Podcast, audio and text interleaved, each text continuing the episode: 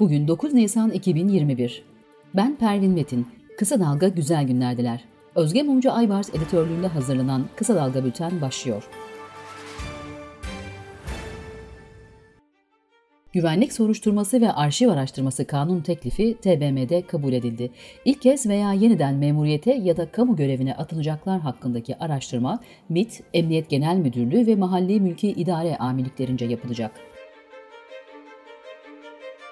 Yargıtay Başsavcılığı Büyükada davasında 3 kişinin beraatinin onanmasını istedi. Başsavcılık, af örgütü Türkiye temsilcisi Taner Kılıç hakkındaki cezanın ise onanmasını talep etti. Danıştay 2. İdaresi kadın subayların başörtü takmasına imkan sağlayan düzenlemenin iptali istemini reddetti. Kararda başörtüsünün gündelik yaşamın bir parçası haline geldiği, laiklik ilkesine aykırı olmadığı belirtildi.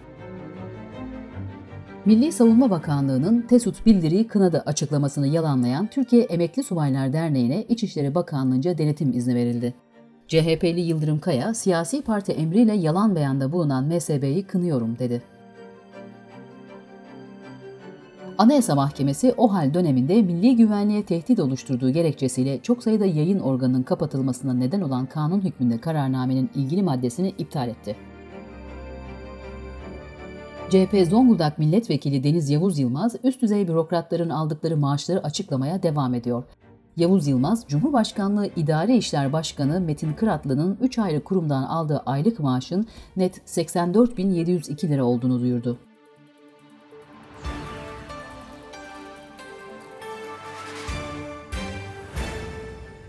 Ayasofya'ya başimam olarak atanan Mehmet Boynukalın görevinden istifa etti ve Marmara Üniversitesi İlahiyat Fakültesindeki akademik görevine geri döndü. Montreux Sözleşmesi ve Kanal İstanbul konusunda ortak basın açıklaması yapan emekli büyükelçiler arasında yer aldığı için MHP tarafından kesin ihraç talebiyle disiplin kuruluna sevk edilen Ertuğrul Kumcuoğlu partisinden istifa ettiğini açıkladı. Covid-19 haberleriyle devam ediyoruz. Türk Tabipleri Birliği Genel Sekreteri Profesör Doktor Vedat Bulut, COVID-19 için kullanılan birinci sınıf yoğun bakımların doluluk oranı %92-93 seviyesinde. Gazi Üniversitesi Hastanesi'nin yoğun bakımında sadece bir tane boş yatak var bilgisini verdi. Koronavirüs Bilim Kurulu üyesi doçent doktor Afşin Kayıpmaz, üretici ülkelerden kaynaklanan sorunlardan dolayı istediğimiz doz şu ana kadar gelmiş değil, dedi. Guardian gazetesinin haberine göre Amerika'da Nisan 2021'e kadar 3607 sağlık çalışanı öldü ve bu ölümlerin çoğunun uygun kişisel koruyucu ekipman ve maske olması durumunda önlenebileceği belirtildi. Hürriyet gazetesi başyazarı Osman Müftüoğlu, İngiliz mutantı virüsüne yakalananlarda hapşırma, geniz ve burun akıntısı, iştahsızlık ve titreme gibi belirtilerin görüldüğünü söyledi. Brezilya'da bilim insanları COVID-19'un daha önce tanımlanmamış 18 mutasyonunun birleşiminden oluşan tür tespit etti. Sırada ekonomi haberleri var. Sosyal Güvenlik Kurumu ahlak ve iyi niyet kurallarına uymayan çalışanların işten çıkarılması için kullanılan kod 29 dışında yeni kodların getirildiğini açıkladı. Pandemi sürecinde ayda 15 bin kişinin kod 29 gerekçesiyle işten çıkarıldığı aktarıldı. Kod 29 ile işten atılan Migros depo işçileri patron Tuncay Özilhan'ın villası önünde basın açıklaması yapmak istedikleri sırada üçüncü kez gözaltına alındı. Merkez Bankası'nın brüt döviz rezervleri bir haftada 2 milyar 809 milyon dolar düşüş gösterdi. Altın rezervleri ise 385 milyon dolar geriledi. Merkez Bankası Para Politikası Kurulu üyeliğine banka meclisi üyelerinden MHP eski Kırşehir Milletvekili Mustafa Haykır'ın kızı Profesör Doktor Elif Haykır Hobikoğlu atandı.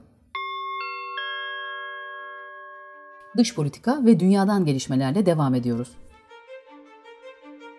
Türkiye 31 Ocak 2020 tarihi itibariyle konseyin 47 üyesi arasında her 100 bin kişiye düşen tutuklu ve hükümlü sayısında ilk sırada yer aldı. Başkanlık görevini devralmasından bu yana silah kontrolü konusundaki ilk büyük adımını atmaya hazırlanan Joe Biden, ABD'de silahlı şiddet sorununu çözme yolunda bir dizi başkanlık kararnamesi imzalayacak. Uzun çalışma saatlerinin neden olduğu ölümlerle gündeme gelen Japonya'da hükümet haftada 4 gün mesai düzenine geçmeyi planlıyor.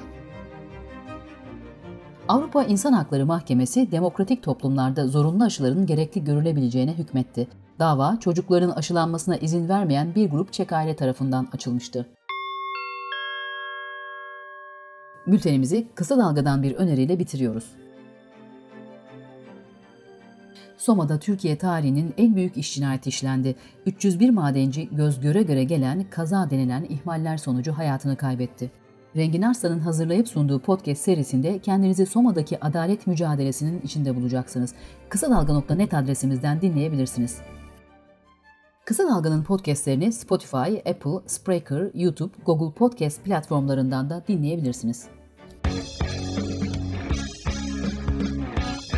Gözünüz kulağınız bizde olsun. Kısa Dalga Medya.